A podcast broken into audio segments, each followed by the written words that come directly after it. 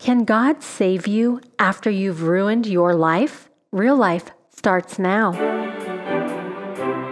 Welcome to Real Life with evangelists Ang and Kathleen Lay, where people with real problems find answers in a real God. Welcome to Real Life. I'm your host, Kathleen Lay, and joining me is my husband, Evangelist Ang Lay. Later in the show, you'll hear from David Valcich, who was on our previous show who ended up in the hospital with kidney failure due to a life of heavy drug use, and he needed a miracle. You know, I can remember when I was really depressed and suicidal, and I felt like my life is over. I've ruined it. I've messed up too bad. God doesn't love me. He's probably going to want me to go to hell anyway. I might as well end it. And I think sometimes people can get to the lowest of lows but in the midst of my heartache and pain is when I found that God was right there with me. And He didn't leave me or forsake me, even though I was going through that mind game and those thoughts were coming against me. The crazy thing is, a lot of people deal with that. They go through things, they do things in life, and they think it's too late for me. I've ruined it. There's no hope. But that's just not true. Yeah, I think that when we expect that we're going to just receive nothing but consequences, shame, and disgrace, you know, it makes people want to give up, you know, and it makes people come to a point of hopelessness. Mm-hmm. But the Bible is amazing because it talks about how God will actually, if you turn to Him, save you out of troubles that even you've caused. Mm-hmm. You know, mm-hmm. it really is amazing. In Jeremiah 17 14 says, Heal me, Lord, and I will be healed. Save me, and I will be saved for you are the one I praise. In Isaiah 61 7, it says, Instead of your shame, you will receive a double portion, and instead of disgrace, you will rejoice in your inheritance. And so you will inherit a double portion in your land, and an everlasting joy will be yours. This verse is talking about the people of Israel, how they turned away from God, got in trouble, but when they turned back to God, He gave them a double portion. He mm-hmm. actually blessed them, rescued them, and blessed them to a better place. So if there's someone listening and you're saying, Gosh, I really messed things up, I've ruined everything, God can save you. Just call out to Him and He'll change your situation. And the key is turning to God, not from Him. Instead of feeling condemnation and guilt, realize His mercies are new every day. Turn to Jesus. Let's hear from David Valcich after the break. Real life is made possible by people like you. We'd like to take this opportunity to sincerely thank you for your generous support. We couldn't do it without you. May God bless. Welcome back to Real Life. I'm your host, Kathleen Lay, and joining me is my husband, Evangelist Ang Lay. Hello, everyone. Joining us once again is David Valcich, and he was sharing with us how he was addicted to drugs for 12 years.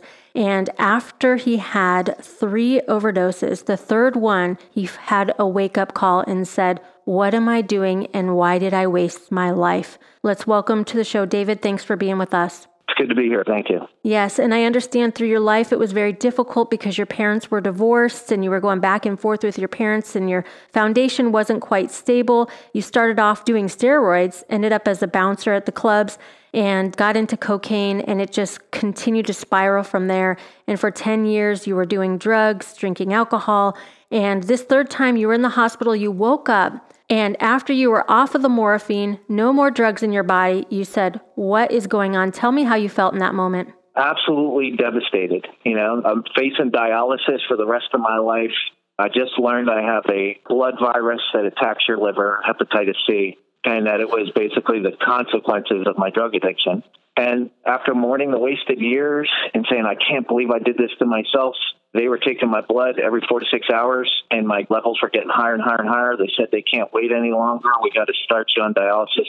And on that fourth night, I cried out to God, and I said, God, I don't even know if you're real, but if you are, I want to know you.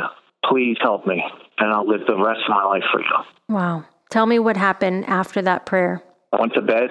They came in the next day around 11:30, and they said, "Well, we can't explain it, but you've had a complete recovery and you're being discharged today. Wow. So you're saying they were checking your blood every four to six hours.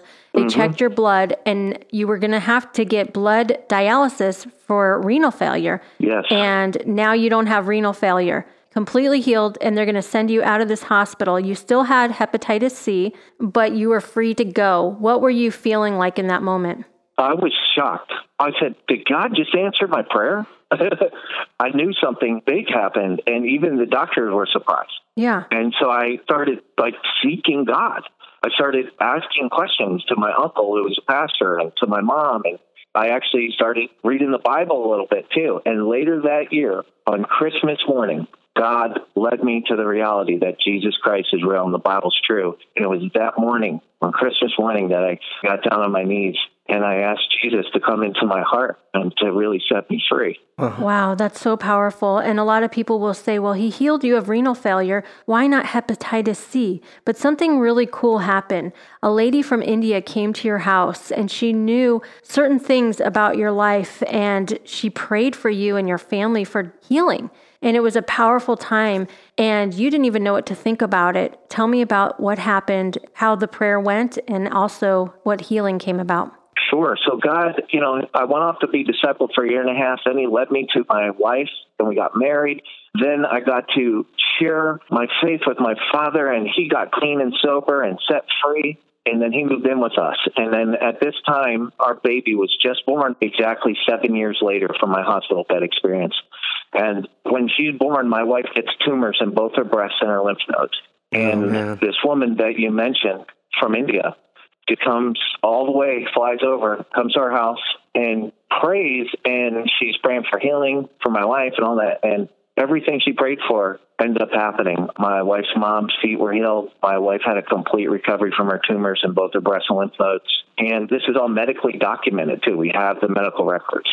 And then six weeks later, I came across a homeless man and shared my story with him, my testimony, and prayed with him. And then that that afternoon and evening, I had my next encounter with God, and that's when He healed me of the hepatitis C and stage two fibrosis. Wow. And what is so amazing about this is as you were seeking the Lord, you were really praying and you felt the presence of God and you had all these emotions come over you. There was like a visitation of God. Tell me about that love that you felt and the experience and the fear all at once that you had. Yes, the same afternoon of that experience with this homeless man, Joshua, I put on some headphones and I hit play on a worship song. And I remember the line. It said, The teachings of Christ are more excellent than all the advice of the saints. And he who has his spirit will find in it a hidden manna.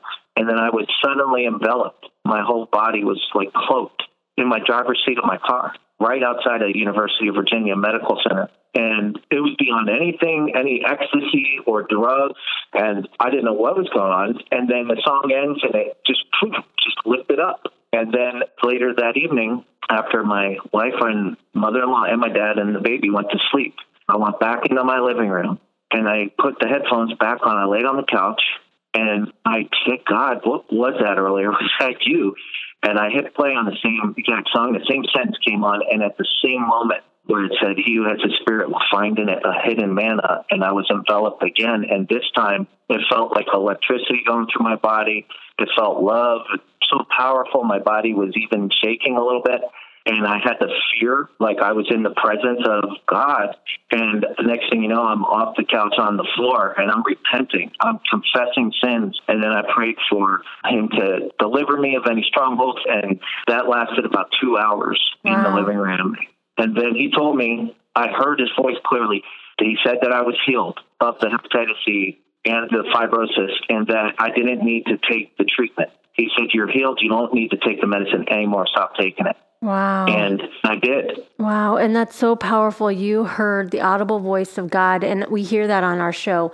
A lot of people do, and He is the same God yesterday, today, and forever. And He encountered you in such a way you were healed of hepatitis C. And this was seven years after your drug overdose and after coming to know Him. And God is so powerful, and prayers do really work. There are people listening now who have no hope. Maybe they have AIDS, maybe they have hepatitis C or something wrong with them, or maybe they're just down and out. They don't even believe God loves them. What would you say to someone right now that's listening? I would say, while there's life, there's hope. And God loves you with an everlasting love. God created you to know Him, and He is drawing you to Him. You're even hearing this now because of how much He loves you. He knit you together in your mother's womb, and you have a true meaning and a true purpose in life, and it's in Him. And He promises you, He promises you that all you have to do is ask and you will receive and seek Him and you will find Him and knock and the door will be open. That is God's invitation to deliver us, to deliver you from whatever has got you down, from whatever is plaguing you, mm-hmm. from whatever you're in bondage to or is trying to destroy your life. There is power. There is authentic life changing power in the Son of God. If you just seek Him, God promises also you will seek me and you will find me when you seek me with all your heart. And that's a promise for you. That's a promise for you. Amen.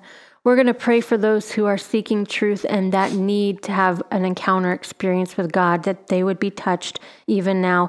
Thank you so much, David, for what you have shared with us and how you are helping to reach people who are drug addicts. And how long have you been clean now? 12 years. Amen. And if he wow. is clean, you can also get set free as well. That's amazing. God bless you, David. You too. Thank you. I just love this story because this is a story of someone who just really from the bottom of his heart, cried out to God. You know, it wasn't education, it wasn't any of those things, but when he had a one on one encounter with God, he found his purpose. He found his call in his life. And God redeemed all of that lost time, all of those wasted years from that addiction. Mm-hmm. And I sense there's someone listening right now and they're saying, Gosh, you know, I need that. I need what he had. I need to really, from the bottom of my heart, cry out to God have a real encounter with God and really know, God, what's my purpose? So let's do that. Lord Jesus, we come to you and we cry out to you from the very inner depths. We cry out to you, God, show us what our purpose is, what your plan in our life is. We take a moment to receive you, believe in you, and believe that you have a purpose and a plan in our lives. We surrender to you now in Jesus' mighty name. Amen. God bless you all. Thank you so much for tuning in. You're listening to Real Life.